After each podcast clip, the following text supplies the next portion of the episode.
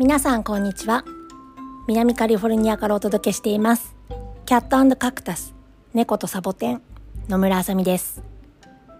このポッドキャストでは在米21年になる私が日々実践しているアロマセラピーをはじめとするナチュラルケアを使うことで半径5メートル以内の人たちをハッピーにするための体、心、暮らしに役立つお話を南カリフォルニアの情報を交えながらお届けしています。どうぞ大好きな飲み物やお菓子を片手に、または洗い物をしながらとか、赤ちゃんのおむつ交換をしながらとか、夕飯の準備をしながらとか、通勤途中とか、忙しい日々の時間のちょっとの合間に、ゆるっと聞いてもらえたら嬉しいです。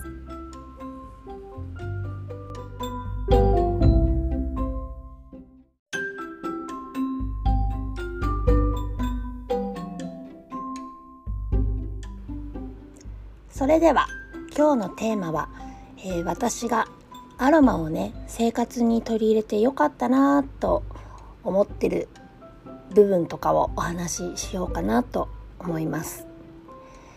えー、前回の自己紹介でもちょこっと話したんですけれども私には18歳16歳14歳の、えー、娘がいます、えー、3人ともねこっちで生まれてるんですよね。アメリカで生まれています、えー、で、まあ、海外の子育てをね18年間してきているわけなんですけれども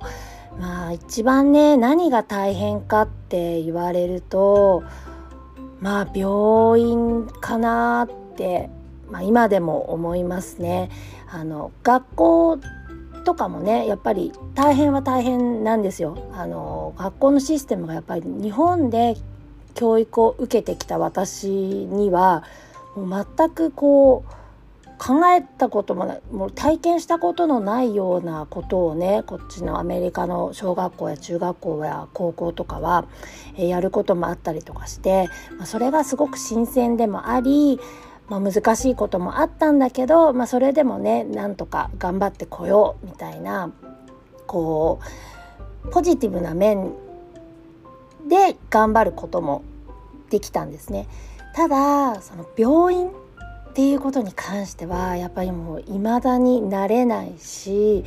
あのすごくこう気が重くなってしまういざ病院にね電話をしなきゃいけないとか病院に行かなきゃいけないってなるとすごくこう気が重くなってしまう面がやっぱりまだまだあるんですね。で今はね大きくなってきちゃったので子どもたちも。なのでそんなに何て言うのかな。例えばその高熱が出ましたとかお腹が痛い痛いって言ってますみたいなことであの病院にね行くことは今は本当になくなりましたね。ただこうやっぱちっちゃい時はこうまだねそこまでこう意思の疎通が取れてないとやっぱり高熱39度のねっぱり体温計を見たらもう不安になってしまうしお腹が痛いよ痛いよって泣いちゃうとねやっぱりもう不安でしょうがなくてすぐに病院に駆けつけたりとかもしていました。であの聞いたことある人もいるかな？アメリカはねあの日本と違って国民健康保険っていうのがないんですよね。なのでみんなほとんどあの民間の保険会社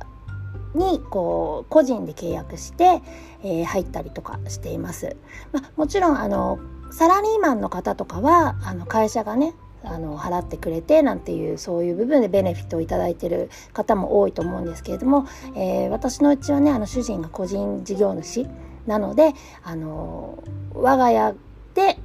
あの家族であの民間の保険会社と契約してるっていう形なんですね。それであの、まあ、病院に行きますよね例えばじゃあ風邪で、ね、熱が出てますって言って風邪で行ったとします。でまあある程度のこう、ね、検査を検査というか、まあ、お話を聞いてもらってあこれはじゃあ風邪だねなんてなってなるとどうなるかっていうとあの特にねあの処方箋とかは、まあ、よっぽどのことじゃないと別にあのもらわないんですよね。あの例えば抗生物質とかねが必要な時にはもちろん処方箋っていうことになるんだけど、まあ、風邪って基本ウイルスなのであの抗生物質って菌バクテリアに対して働くものなのでいわゆる風邪というものに対して、えー、こうもらえるお薬ってあんまりこう処方箋ではなくもう変な話こう薬局で普通にドラッグストアに行って買えるお薬で十分なんですよ。例えば熱だったらその、まあ、解熱鎮痛剤って言われるようなものをねじゃあ買ってなんて先生もね気軽におっしゃるんです。あのうんどこどこのドラッグストアでこれを買ってなんて言ってでそれで帰ってきてまあドラッグストアに行ってお薬を買うみたいな感じなんだけど、まあ、驚くのがまあ料金だよね費用ですよね。もう本当に簡単な問診で別にお薬とかがあるわけでもなく本当ねままうん、風邪ぐらいだったら本当問診10分15分ぐらいで終わってしまうようなあのドクターズビジットで3万円ぐらい取られるわけですよ。はい、これはねあの私たちがこう入っている保険のねもちろん種類によるのでもっと安い方もいますよ。そう本当種類によるのでこれは一概には言えないんですけどうちのケースだともうほんと10分の問診でもう3万円ぐらい取られるんです。もうねでこれが普通の、えー、オフィスビジットね、あの、お医者さんにアポ入れて行くみたいな感じ。でこれが例えば緊急外来とかってもう子供のことだからさやっぱあるわけですよね。あの夜中に熱出したとかさ。うん。やっぱ全然あるわけですよ。でじゃあそうなるとどうなるかっていうと、まあ、これはね私のケースじゃなくお友達のケースなんだけどやっぱり同じようにやっぱり息子さんが高熱出して39度40度近く出しちゃってもう心配で緊急行きました。ER 行きました。えー、っとやっぱり市販の薬を勧められ後日の請求が10万円だったっていうね。うんこれがもう当たり前なんですよアメリカって本当に。なのであのまあ、これは私た私だけではなく本当ほとんど、うん、結構みんなそうだと思うんですけどやっぱ風邪ごときじゃやっぱいかないよねっていう、うん、そうなんです。でそこで私はまあ、それとは別にねアロマセラピーの知識がもうすでにあったわけですよ。なので、まあ、変な話を、まあ、風邪って言ってしまうとちょっとこう、うん、幅が広いのでじゃあ例えばじゃあ鼻水が出てますってなったらあじゃあユーカリでねちょっとマグカップ方向よくしようかとか例えばあと咳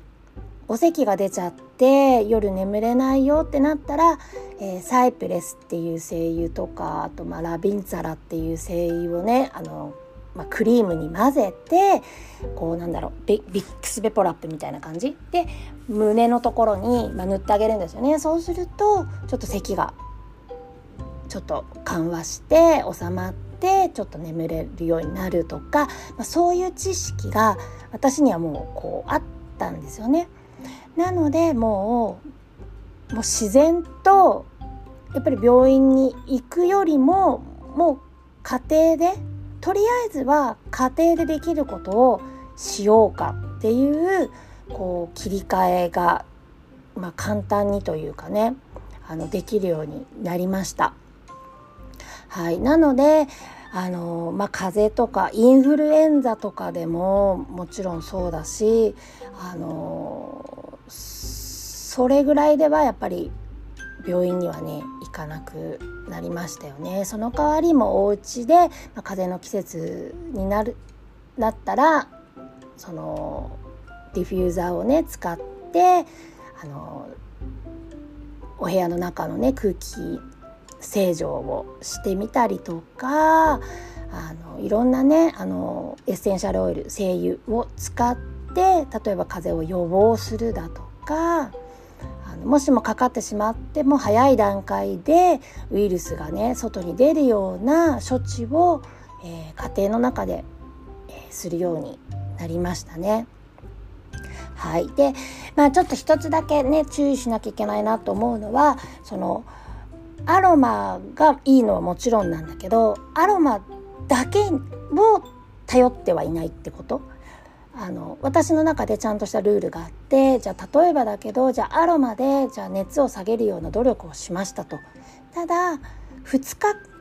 かけても熱が下がらなかったら3日目は必ず病院に行くよねとかあのなて言うんだろう自分の中でちゃんとルールを決めてで病院にもちゃんとお世話になる。あとお薬のお世話にもちゃんとなるっていうことをあの自分の中でこうルールとして決めてますね。なのでアロマばっかりがいいわけでもなくそういうナチュラルケアだけがいいわけでもなくちゃんとお医者様の力も借りる、えー、薬の助けも得るっていうところは、えー、常日頃ちゃんと考えながら、えー、子どもたちの健康だったり、まあ、私たちの健康維持を家庭内であのキープできるようにしているっていう感じです。はい、ただまあおおむねねやっぱりアロマを生活に取り入れてよかったなっていうのはもう日々あの香りとね共に暮らしている私はもう日々本当に実感をしているので、まあ、この放送を聞いてねちょっとでもアロマに興味が、えー、出てきたらいいなと思いながら今日はお話しさせていただきました、えー、今日も聞いてくれてありがとうございます。それではまた。